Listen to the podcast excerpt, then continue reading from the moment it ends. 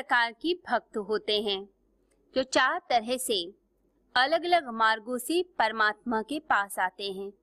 एक तो होते हैं, जिनके अंदर इच्छा होती है कि उनकी कामना की पूर्ति हो जाए। उन्हें धन मिल जाए, राज्य मिल जाए, संसार का सुख सुविधाएँ मिल जाए। ऐसे लोगों को अर्थार्थी कहा जाता है। वह अपनी कामना के कारण आते हैं।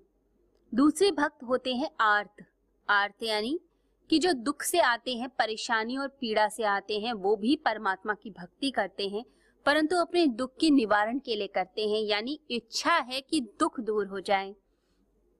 तीसरे तरीके के भक्त माने गए, जो जिज्ञासु होते हैं, यानी जो शास्त्रों का अध्ययन इसलिए करते हैं कि रहस्य को जानने की इच्छा है, तत्व को जानने की इच्छा है कि तत्व क्या है। हम, हमने जन्म क्यों लिया? हम क्यों आए इस संसार के अंदर? तो ऐसी जिज्ञासा उनके अंदर आती है। परंतु भगवान कहते हैं, ये तीनों के तीनों इच्छाओं के कारण मेरे पास आते हैं। इनके अंदर इच्छा है और इच्छा जब भी आएगी, वह आपके अंदर की भक्ति को कलुषित कर देगी, खराब कर देगी। ठीक है कि आप परमात्मा की तरफ़ चल तो पड़े, परंतु शुद्ध भक्ति जो है, वह ज्ञानी ही करता है, जो चौथे प्रकार का भक्त माना गया है। ज्ञानी परमात्मा की राह में चलता है और परमात्मा से प्रेम करता है। उसके अंदर इच्छा नहीं है, वो हर समय भगवत भाव में जीता है, परमात्मा के प्रेम में जीता है। वो किसी पुण्य के लिए परमात्मा के पीछे नहीं जाता कि परमात्मा से पुण्य मिलेगा, स्वर्ग मिलेगा, मेरे अच्छे कर्म हो जाएँगे या मुझे मुक्ति मिल जाएगी। मुक्ति की आकांक्षा भी एक कामना है। और वो क्या करती है? वो भी आपको उलझाती है इस संसार में। कोई भी कामना ले लीजिए, चाहे इस संसार की कामना हो या भगवान की कामना है, आपको मोक्ष नहीं मिलेगा, आप इस संसार में ही फंसे रहेंगे। तो ज्ञानी क्या करता है? वो न मुक्ति चाहता, न पुण्य चाहता, न धन चाहता, वो तो निष्काम कर्मी होता है। वो सिर्फ़ निष्काम कर्म करेगा, सकाम कर्म नहीं। भगवान की भक्ति इसलिए नहीं करेगा कि मुझे इस संसार से मुक्त होना है या मुझे यहाँ धन चाहिए, वैभव चाहिए, वो भगवान की भक्ति इसलिए करता है क्योंकि वे भगवान से प्रेम करता है और भगवान के बिना जी नहीं सकता। हर समय उसी के भाव में जो ज़िंदगी जीता है, जिसके नेत्रों में परमात्मा के लिए प्रेम और पवित्रता का भाव आता है तो ऐसा भक्त अनन्य भक्ति करेगा, यानी परमात्मा से बिल्कुल अलग नहीं होता, एक ही भाव आ जाता है। यानी परमात्मा और वह एक हो जाते हैं। भगवान कहते हैं, इस तरह का जो भक्त होता है, जो ज्ञानी है, वो मुझे अत्यंत प्रिय है। क्यों? क्योंकि वह मुझसे प्रेम करता है और इसीलिए मैं उससे प्रेम करता हूँ। जहाँ भी प्रेम का भाव है, समझिए, वहीं पर परमात्मा है और जहाँ किसी लाभ की इच्छा होती है तो वहाँ पर प्रेम का भाव नहीं आ पाता। आप जब भी भक्ति करेंगे तो ये समझ के कीजिए कि परमात्मा और आप एक हैं, शुद्ध भक्ति। परमात्मा से भी कुछ नहीं छुपाना। स्वीकार कर लेना, चाहे हमारे पाप हो, चाहे हमारे पुण्य हो। ईश्वर से एक सेकंड के लिए भी जो अलग नहीं होता, युक्त रहता है। हर समय परमात्मा से जो जुड़ा हुआ व्यक्ति है। परमात्मा ही उसकी सांस है, परमात्मा ही उसका जीवन है। तो जैसे क्रिश्चियनिटी में बताया जाता है कि कन्फेस करो परमात्मा के सामने, आप कन्फेस कीजिए कि आपने क्या पाप किए हैं, क्या पुण्य किए हैं। तो जो भक्त परमात्मा के से अलग नहीं होता, यानी पाप है या पुण्य है, सब कुछ उसके चरणों में रख देता है। छुपाता कुछ भी नहीं, जैसे बच्चा कुछ भी गलती कर ले, माँ के पास जाकर बता ही देता है कि मेरे से ये गलती हो गई। अगर पास के कहीं जाकर किसी वस्तु को उसने उठा लिया, पड़ोस में जाकर उठा लिया तो माँ को आके सच सच बता देता है। तो ऐसा भोला भाव हमारे अंदर आने लगे तो अनन्य भक्ति आने लगती है। परमात्मा से सब कुछ शेयर होने लगता है। परमात्मा से कोई पर्दा नहीं रहता। मनुष्य क्या करता है? पर्दा रखता है। परमात्मा से भी पर्दा रखता है। लोग सामने एक मुखौटा लगाते हैं और वो मुखौटा होता है कि हम तो सत्यवादी हैं, हम तो बहुत अच्छे हैं, परंतु अंदर ही अंदर अपशब्द बोल रहे होते हैं, अंदर ही अंदर बेईमानी चल रही होती है। बाहर से तो ईमानदारी का भाव आता है, परंतु अंदर बेईमानी का भाव चलता है। बाहर हम दिखाते हैं कि हम तो बड़े ही ईमानदार हैं। हम बिल्कुल भी, एक भी रुपए की इधर से उधर हेरा फेरी नहीं करते, परंतु अंदर बेईमानी चलती है कि कैसे नज़र हटे और हम किस तरह से धन को उड़ा के ले जाएँ? तो व्यक्ति सामने कुछ है और अंदर कुछ है।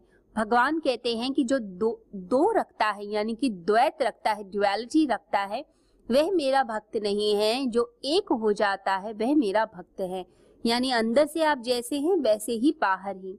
आपके अंदर पवित्रता है, वही प्रकट होनी चाहिए। अंदर बेईमानी हो और बाहर ईमानदारी, ऐसा नहीं चलता है। लोग पल पल में बदलते चले जाते हैं। कभी प्रेम का भाव, कभी घृणा का भाव। नहीं, हमें एक होकर दिखाना है। तो परमात्मा की जो भक्ति करता है, परमात्मा से एक होना चाहता है।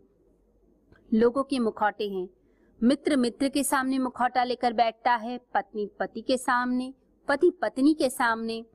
लोग एक दूसरे के सामने कुछ और प्रेजेंट कर रहे होते हैं जो वो असलियत में नहीं होते। आपको वो प्रेजेंट करना है जो आप असलियत में है, अपने अंदर की अच्छाई या बुराई जो है सामने प्रकट कीजिए और अपना रूपांतरण करने की कोशिश कीजिए। लोग क्या करेंगे? होते हैं निर्बल, लेकिन बात करेंगे साहस की। साहसी बनना चाह रहे हैं, बाहर से साहस की बात करते हैं, परंतु अंदर से बहुत दुर्बल होते हैं। अंदर से भय लगता है और बाहर से दिखाते हैं कि हमें तो डर ही नहीं लगता। तो मुखौटे पहनते हैं बाहर से चेहरे बदलते चले जाते हैं। भगवान कहते हैं कि वही मुझे प्रिय है जो एक बनकर रहता है, जो अलग नहीं होता, अनन्य भक्ति के साथ मेरे पास चलता है। तत्व से जो जानेगा, वही ज्ञानी होता है। अभी ज्ञानी क्या है? ज्ञानी यानी जो परमात्मा को तत्व से जानता है, वो तत्व क्या है? वो लोभ से परमात्मा की तरफ़ नहीं जाता, किसी प्रलोभन से नहीं जाता। वो जीवन के रहस्य को समझना शुरू करता है कि जीवन वास्तविकता में है क्या? क्या है ये जीवन? और क्या मैं अपनी ज़िंदगी के लक्ष्य को समझ पा रहा हूँ? क्या मैं स्वयं को समझ पा रहा हूँ? वो जानना चाहता है, स्वयं को अपनी भीतरी गहराई में डुबकी मारना चाह रहा है। वही ज्ञानी है और वही धर्म की यात्रा करता है, वही उस ओर चलता है। परंतु बहुत से लोग ऐसे होते हैं जो बचकाने होते हैं, जो जुवनाइल होते हैं और ऐसे बचकानी चित्त वाले लोग जब परमात्मा की तरफ़ चलते हैं तो समझ लीजिए धर्म में परेशानी शुरू होती है, आपसी फाइट स्टार्ट होती हैं। लोग परमात्मा की भक्ति करते हैं, प्रलोभन के कारण, लोभ के कारण। जब सुन लेते हैं कि प्रहलाद एक आनंद में है, मीरा आनंद में है, भगवान बुद्ध को परम सत्य के दर्शन हो गए तो लोगों को लोभ पकड़ लेता है, लालच पकड़ लेता है कि क्यों ना हमें भी वो आनंद मिल जाए। हमें भी वो शांति मिल जाए, हमें भी वो मुस्कान मिल जाए, हमारे अंदर भी ऐसा रूपांतरण हो जाए, एक ऐसी निधि, एक ऐसा धन मिल जाए जो कोई ना छीन पाए। तो लालच के कारण परमात्मा की तरफ़ यात्रा शुरू होती है। जीवन के सत्य को नहीं समझना चाहते, जीवन को नहीं समझना चाहते, दुख से नहीं गुजरे हैं, लेकिन वो लालच पकड़ता है, क्योंकि लालच की जो वृत्ति है, लोभ की वृत्ति है, वो इस संसार में भी उनकी है और वही परमात्मा की तरफ़ चल पड़ती है। इस संसार में धन के लिए लालच करते हैं, धन को चुराना, धन के प्रति भागना, हर समय चीज़ों को एकत्रित करना, ये लोभ की वृत्ति इस संसार में रहती है। और वही वृत्ति हम परमात्मा की राह की तरफ़ लेकर चल पड़ते हैं। वहाँ भी लगता है कि बस आनंद मिल जाए, कहीं से भी मिले, किसी भी गुरु से मिले, किसी भी धर्म से मिले, कहीं से भी छीनना पड़े, कोई भी ध्यान की विधि मिल जाए, बस वो आनंद हमें मिल जाए। लोगों के अंदर ये वृत्ति आने लग जाती है। महावीर एक गाँव में ठहरे थे। तो उनके पास उस गाँव का जो राजा था, वो मिलने के लिए आया। उसका नाम श्रेणिक था। श्रेणिक ने महावीर के कदमों में, उनके चरणों में सिर रखा और सिर रखकर बड़ी ही प्रसन्नता से महावीर को कहा कि आपकी कृपा से ही सब कुछ हुआ है। इतना धन धान्य सब कुछ बहुत अच्छा है मेरी ज़िंदगी में। ये सब आपकी कृपा से हुआ। वह कह तो यही रहा था कि आपकी कृपा से हुआ फॉर्मेलिटी निभा रहा था, परंतु उसके भीतर और उसके चेहरे पर साफ़ दिख रहा था कि वह कहना चाहता है कि ये सब कुछ मेरे सामर्थ्य से हुआ है, आपकी इसमें कोई कृपा नहीं। परंतु जो उसके शब्द थे वो यही थे कि आपकी कृपा से सब कुछ हो गया। तो महावीर ने उसको वहाँ पर रोका और कहा कि मैं तुम्हारी किसी भी चीज़ में सम्मिलित नहीं हूँ। तुमने जो भी धन कमाया, तुमने जो भी कुछ जीता अपनी ज़िंदगी के अंदर, वो तुमने किया होगा। पता नहीं कितने लोगों की तुमने हत्याएँ की होंगी इस धन के लिए और कितने पाप किए होंगे। मैं इसमें बिल्कुल भी सम्मिलित नहीं हूँ। मेरी कोई कृपा नहीं है। परंतु वह फॉर्मेलिटी निभाता रहा और कहता रहा, नहीं नहीं, आप ही की कृपा से तो सब संभव होता है। और मुझे तो आज ही यह पता चला कि इस धन में, इस वैभव में इस राज्य में कोई सुख नहीं है। सबसे बड़ा सुख तो ध्यान में मिलता है, आनंद मिलता है। अब आप मुझे वह आनंद वह ध्यान बता दीजिए कि ध्यान को मैं कैसे खरीद लूँ, कैसे अपने पास ले लूँ? मेरे पास लाखों करोड़ रुपए हैं। आप बताइए कितना खर्चा आएगा और मैं इस आनंद को अपनी मुट्ठी में ले लूँ? किस प्रकार से इस आनंद को ले लूँ? अब महावीर मुस्कुराए, वो जानते थे कि इस ध्यान को और इस आनंद को बेचा नहीं जा सकता। ये तो एक आंतरिक दशा है जो मनुष्य स्वयं अर्जित करता है।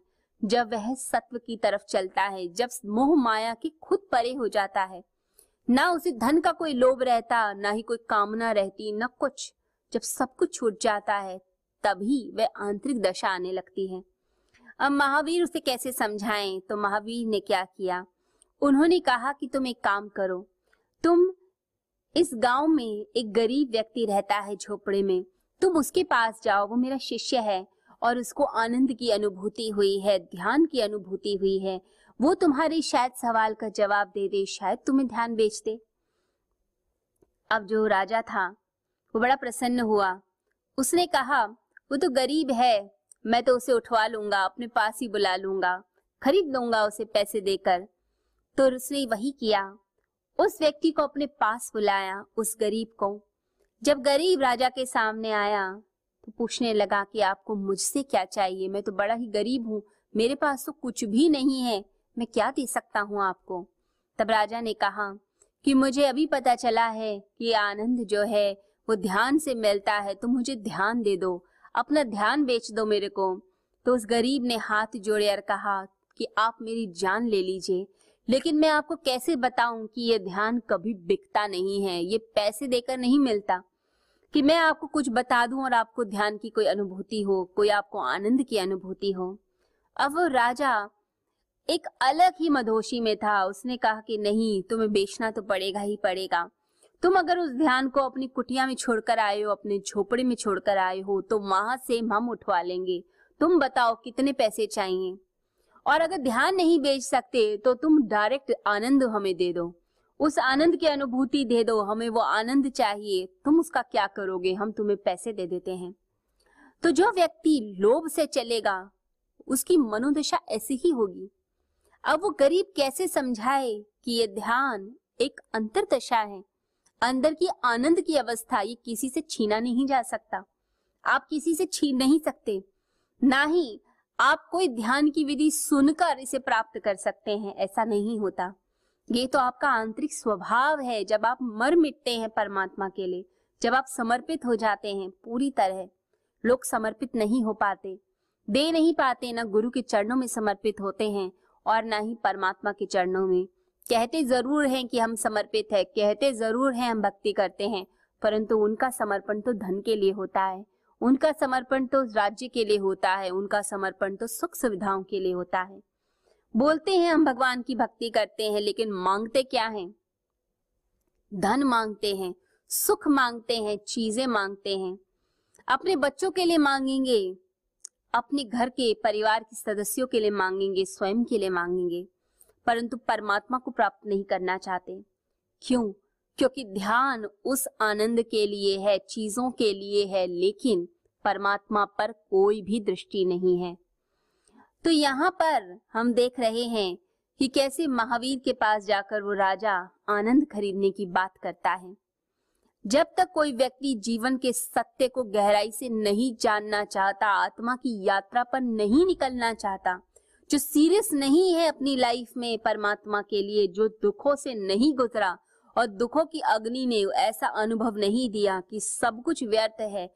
जब तक ऐसा अनुभव गहराई से नहीं मिला है, तब तक आप इस संसार की माया में उलझे रहिए। फिर आप किससे कहानियों में उलझे रहिए, भगवान की कथाओं में उलझे रहिए, उससे कुछ भी प्राप्त नहीं होने वाला। जीवन का गहरा अनुभव आपके अंदर रूपांतरण करता है। ज्ञानी क्या करता है? वो तत्वदर्शी है, तत्व की यात्रा कर रहा है। वह संसार के दुखों से गुजरा है। लेकिन लोग क्या करते हैं? लोभ में चलते हैं कि वह, बड़ा आनंद आ रहा है। हम भी बैठ जाते हैं, हम भी उस आनंद को लूट लें। लेकिन वे परमात्मा की तरफ़ नहीं चलना चाहते। वो चाहते हैं कि संसार की चीज़ें तो सब मिल ही गई मुझे। वो तो इकट्ठी हो ही जाए। साथ साथ में परमात्मा को भी मैं ऐड कर लूँ। यानी संसार का सुख भी मिल जाए और परमात्मा का सुख भी मिल जाए, सब कुछ मुझे मिल जाए। जो सब कुछ प्राप्त करना चाहता है एड ऑन करना चाहता है, इकट्ठा करना चाहता है, वो कभी भी भक्त नहीं है, ना तो वो ज्ञानी है। वो सिर्फ़ और सिर्फ़ भोगी है, भोगी। और ऐसा भोगी व्यक्ति परमात्मा को कभी मिलता नहीं, कभी प्राप्त नहीं कर पाता, परम सत्य की यात्रा पर नहीं जाता। परम सत्य की यात्रा पर जाने के लिए अपने आप को भी छोड़ना पड़ता है। अपने अहंकार को छोड़ना पड़ता है, सब कुछ छोड़ना पड़ता है। जब आप भीतरी से सब कुछ छोड़ देते हैं, भीतर से भीतर से आपने सब कुछ छोड़ दिया और परमात्मा की राह पर चल पड़े, तभी समझिए आप उस सत्य के दर्शन कर पाते हैं, आप ज्ञानी बन जाते हैं। लेकिन लोग, लोभ और भय, बस इन्हीं कारणों से भगवान की पूजा करते हैं। लोग कहते हैं, हम गॉड फियरिंग है, हम गॉड से डरते हैं, परमात्मा से डरते हैं। जो डर के पूजा कर रहा है परमात्मा उसे कभी नहीं अपनाते, कभी भी नहीं। जो डर रहा है कि भगवान, अगर मैंने ऐसे कर दिया तो तुम नाराज़ हो जाओगे, परमात्मा कभी किसी से नाराज़ नहीं होता।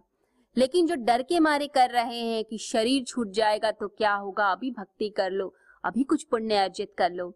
यह लालच में करते हैं कि भगवान सब बचा लेगा, भगवान आनंद दे देगा, भगवान सत्य दे देगा। तो लोभ और भय वो एक ही सिक्के के दो पहलू होते हैं। जो डर के कारण पूजा करेगा और जो लालच के कारण पूजा करेगा, उसकी पूजा स्वीकार नहीं होती। परंतु इस संसार के अंदर यही चलता है। आप देख लीजिए लोगों को, जब यंग एज होगी तो भक्ति कोई नहीं करता। परमात्मा की राह पे चलते कितने लोग हैं, मन में सिर्फ़ वासनाएँ और इच्छाएँ होती हैं। चीज़ों को प्राप्त करने की, वस्तुओं को, व्यक्ति को, धन को, दौलत को, बस उसी के लिए मरे मिटे जा रहे होते हैं। और अगर कहा जाए थोड़ी देर ध्यान करो, पूजा करो, भक्ति करो तो कहते हैं, ये तो जब हम बूढ़े हो जाएँगे तो करेंगे क्या? तब यही काम कर लेंगे। तो बूढ़ा व्यक्ति प्रार्थना क्यों करता है? क्यों मंदिर जाएगा? क्यों फूल चढ़ाएगा? क्योंकि ज़िंदगी भर तो कुछ किया नहीं। और अंत में वह सोचता है कि मेरा धन, मेरा वैभव, मेरे बच्चे कुछ भी मुझे बचा नहीं पाएगा। तो एक काम करता हूँ, बचने के लिए परमात्मा की शरणागति ले लेता हूँ। शायद वो परमात्मा मुझे बचा लें, वो सदगति दे दें, वो कुछ कर लें। ज़िंदगी भर तो आश्रय लिया आपने संसार की चीज़ों का। और जब आप वृद्ध होने लगे, शरीर कमज़ोर पड़ने लगा, तब आप घबराकर परमात्मा के पास छुपने लग गए।